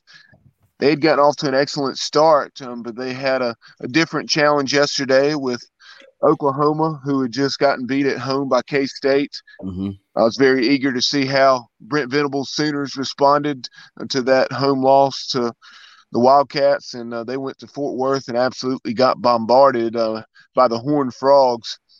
Uh, Max Max Duggan, the quarterback for TCU, had I think something like 450 or 500 yards of total offense, and the Horn Frogs under OC Garrett Riley, which is very unique, and Garrett Riley uh, going against his brothers, former school, um, before opting to move on to USC. Uh, TCU won that one 55 to 24. Yeah, that was that was that was a shocker to me. I mean, not so much that TCU won. I expected a close game. Right. The way they went about it, I mean, they just absolutely destroyed Oklahoma, and so so very impressive there. Um, and I'll tell you guys, the one that really blew me away, just like that one, was the fact that Missouri um, had Georgia on the oh, ropes yeah. deep into the fourth quarter, and you know Georgia looked invincible to me the first part of the season, and Missouri was terrible. Missouri has not been good, but that's just a prime example. It's a prime example that in college football, if you're not ready to go, anybody can beat you. And Georgia was lucky to get out of there with a W last night. And, you know, they had been number one. I think now you're going to see Alabama reclaim the top spot, which I think they already may have. And, uh, and Georgia will drop down to number two. Or maybe number three with Ohio State. You're a Big Ten guy. Uh, Matt, I tell you, one of the games that really caught my eye was um, the one of the games that I was interested in. It's the Alabama. Speaking of Alabama, the Alabama Arkansas game uh, you, you, know, you have uh, you have the Alabama quarterback go down in an injury. The second string guy comes on, and he and um, I looked up. I was messing around my phone, texting you guys, and I looked up, and all of a sudden, that kid. Um, I don't know about his arm, but that second string quarterback at Alabama, his name escapes me right now. But he he ran that that touchdown was unbelievable. And you want to talk about a dagger in the heart that was a what was that a 28-23 ball game early in the fourth and all of a sudden you want to talk about a momentum swing that was the that's the understatement of the century with that touchdown run. didn't you think? Yeah, yeah. Hey, it must be nice to have five star five stars as your backup players. Uh, some sometimes when you're three deep at Alabama, you have five stars that are like literally sitting the bench there. But uh, oh, that kid's just a phenomenal athlete. You can see the athletic ability, and uh, yeah, I mean, hey, Alabama, they always find a way. I mean, they just always find a way, and um, they have guys just stacked at every position, and so you got to give them credit. Um, but yeah, I agree. That kid was was very impressive. So, um, and Matt, by the way, this is another topic I just remembered I didn't talk about. Is uh, and I'm going to ask you this: I'm going to give you three teams that have surprised me this year. You ready? The obvious, okay. the most obvious one for me is Kansas, number one. Mm-hmm. Um, they're five and zero, oh, and people can say whatever they want to, but Kansas competing in the Big Twelve. Are you kidding me? We're not talking about basketball. Um, number two would be Duke, and obviously Kansas beat Duke, so you can't put Duke number one. It's like my biggest uh, surprise. And then number three, another team that you mentioned last week and you and I, you beat me to it, and I feel like you stole my thunder, but that's okay. We're buddies. I'll get over it. I'm just kidding. I'm just kidding for people watching and listening. It's Syracuse. Mm. Those three schools, man, I'm telling you, if you'd have told me at the beginning of the year in the summertime, if Matt came to me and says Kansas, Duke, and Syracuse are going to be good, Dave, this year, I would have laughed at you. And I have a lot of respect for you, but I would have laughed on that one. I wouldn't have blamed you. I wouldn't have blamed you because who who would have ever thought? I mean, especially Kansas. I mean, you talk about what a turnaround, right? What a turnaround. I mean, I think those are those are three great examples. And then, you know, you see TCU and and then how about UCLA, who I I am oh, no yeah, fan of, of, course, of course. I'm no fan of Pac-12 football. I I you know, I'm very open about that, but UCLA has has uh, you know really you know shocked me as well. So quite a few teams around the country. I've been surprised at um, just how bad Wisconsin has been, and I know Craig, Craig just said mentioned uh, you know in the chat that uh, well Craig's, Craig's got a few good ones. I just want to take a second. So he Craig mentioned that Wisconsin fired their coach today, uh, which is incredibly rare at Wisconsin. I mean they've had probably three coaches in the last 30 years. Um, so that's very oh, rare. And then I got to give Craig props too for his his Little Giants reference. Uh, if, if you've ever seen the movie Little Giants, Craig, Craig made a reference to that as well. So some good points there, but um, definitely some some surprising situations. No doubt. And by the way, and you're going to be proud of me because um, I didn't do my homework as far as research. Uh, actually, um, listen to the guys on Sirius XM. If you have um, ESPNU radio on Sirius XM. It's one of my favorite channels. And they were doing the show today, and um, Tom Luginbill, um, and they were talking about uh, the Big Ten West. And how about this? You know, Purdue wins, uh, beats Minnesota yesterday, and there was uh, what is it, seven teams? So six out of the seven teams in the West are tied for first place, except for wait for it, wait for it, Wisconsin and they were talking about uh, Wisconsin, which is strange how Wisconsin is not first or second in that division. But uh, man, they have uh, tough times there in Madison. But uh, Matt, you know, uh, I I follow because of you. I I've been paying more attention to Big Ten football, and for the West to have six out of seven, I knew it was competitive. Um, but you want to talk about parity? That Big Ten West is probably number one on my list this year. Yeah, that that side of the division's wide open, and it seems like all the power is. You know, you look at on the other side with, you know, Michigan, Ohio State, Penn State, right, and and it's definitely wide open. But um, yeah, I mean, uh, I personally love the Big Ten, Dave. I think one of the reasons I love it so much is because the elements play a part. Um, especially now as you get into October, you start to see the cold weather. You start to see, like yesterday at Penn State, there were like 10 turnovers in that game.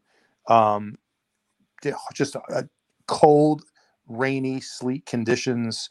Um, and then when the snow kicks in, it's even more fun, in my opinion. So, yeah, hey, I'm glad I'm making a fan out of you, buddy, to bring hey, a little attention to the Big Ten.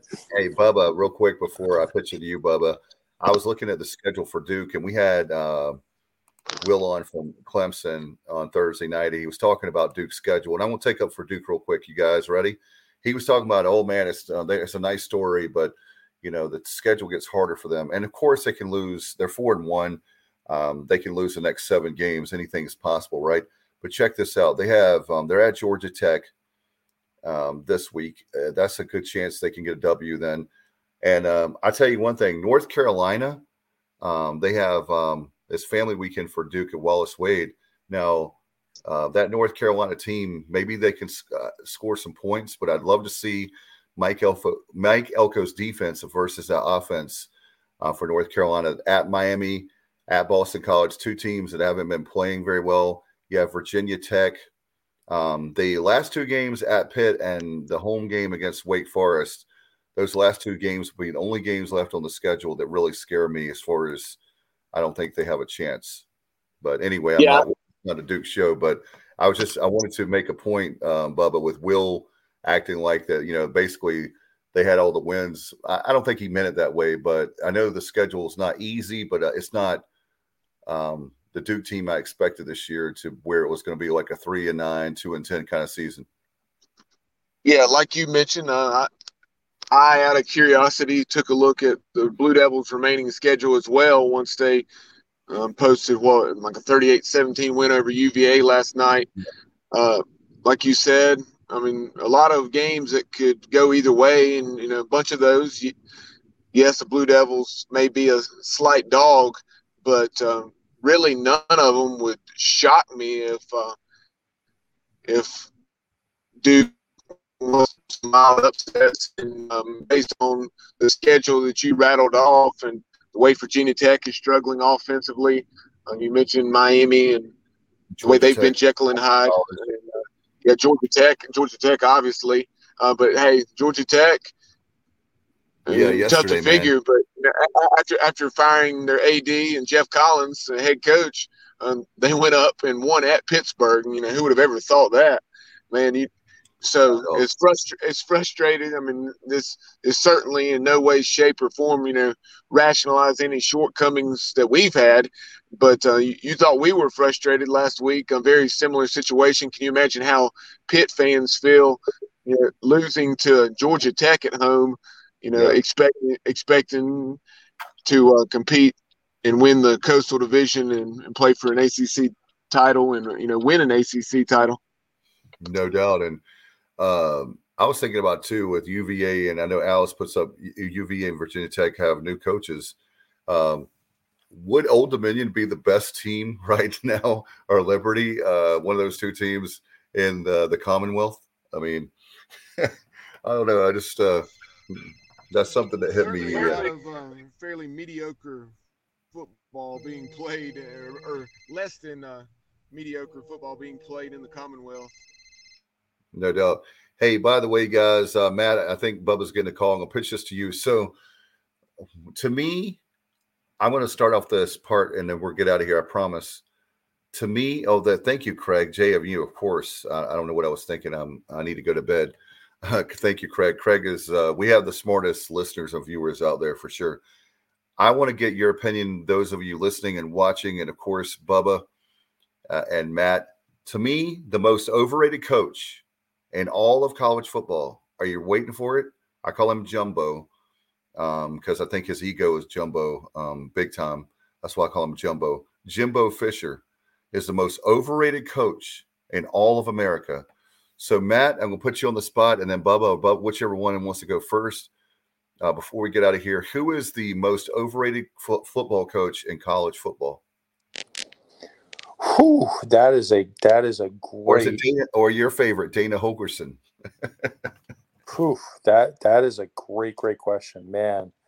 I need to give that some thought. I mean, okay. I, I, I one that might, you know, a program that nobody talks about ever, and a guy that's been there for about a hundred years. That I feel like he keeps them steady, but never really wins much. Uh, I'll go with Kirk Ferentz at Iowa. Um, oh wow, yeah.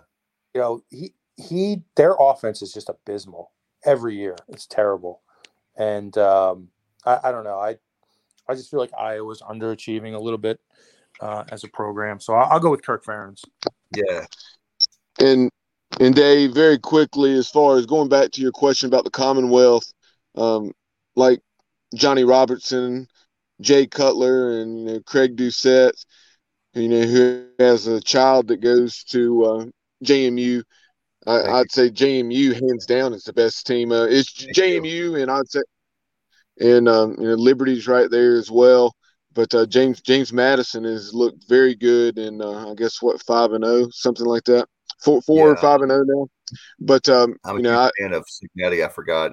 Forgive me, Craig. It wasn't a slight on JMU. I'm a big fan of that university.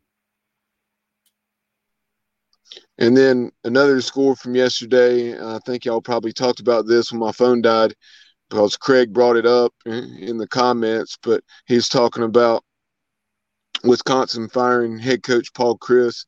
Um, yeah. They parted ways with him, uh, which wasn't stunning. Um, maybe maybe a little surprising at, at the timing, but uh, hey, they just they don't like you know, losing at Camp Randall 34 to 10 to Illinois, especially when the Illini are led by their former coach. Well, here's the thing, Bubba. The reason I, you missed out on the, um, because of your phone um, was I was saying the reason why I think they did is because the biggest parity in college football, as far as a division, is that Big Ten West. Six out of seven schools now are tied for first place, except for Wisconsin. So when you have six out of seven schools that are tied for first place and you're not one of them, um, com- considering where you've been, you've been top of the mountain as far as that division normally, um, or one of the con- first or second, then um, I could see why they're they've had hard times. But uh, who is your most overrated coach, Bubba? You follow the game, I know, uh, extremely close. I was saying Jimbo Fisher to me is the most overrated. I think he I mean, every time you turn around, they gave him that 10 year deal, $75 million. They're giving him, I mean, he's getting all these five star recruits. And don't get me wrong, I'm not saying the SEC is an easy conference by any stretch of the imagination. But considering the recruits he has, the facilities, can you imagine, guys, if we had the facilities that that uh, uh excuse me, Texas A&M had?